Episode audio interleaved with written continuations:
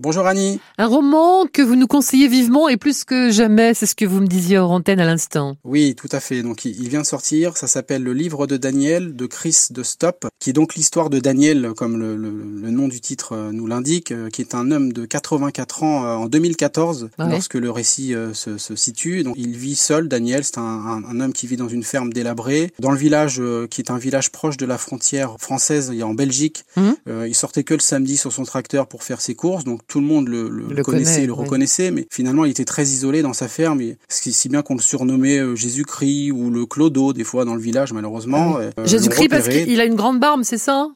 C'est ça, une barbe, une barbe un peu fouillie. D'ailleurs, sur la couverture montre euh, un hum. homme avec une barbe de ce type-là. Il a été repéré donc par les gens du village, mais il a été aussi repéré par des, des, des jeunes qui avaient des mauvaises intentions à, à Roubaix, euh, des jeunes de, qui venaient de Roubaix, pardon, mais qui se, qui, qui allaient dans ce village-là.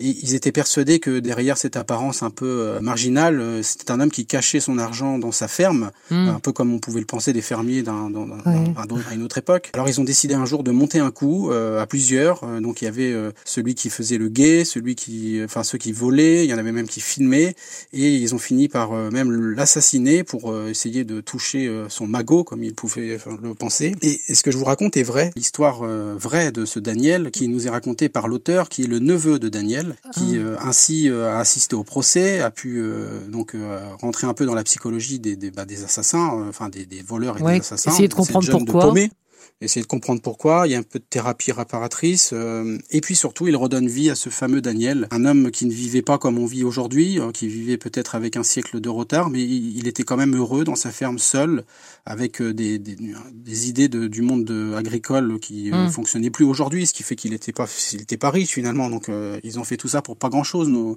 nos paumés. Donc on assiste au procès. On est dans la veine des, des, des romans de Emmanuel Carrère, de Philippe mm. Janéada, de Florence Vous savez, qui s'inspire du réel pour dans faire la vie réelle. Mm. Voilà, ça s'appelle euh, des romans non fictionnels. On, a, on en a de plus en plus. Et vraiment, celui-là, il est bouleversant. Euh, toutes les critiques sont dithyrambiques. Il n'y a pas que moi. Hein. C'est vrai que sur mon Toute la presse, ouais.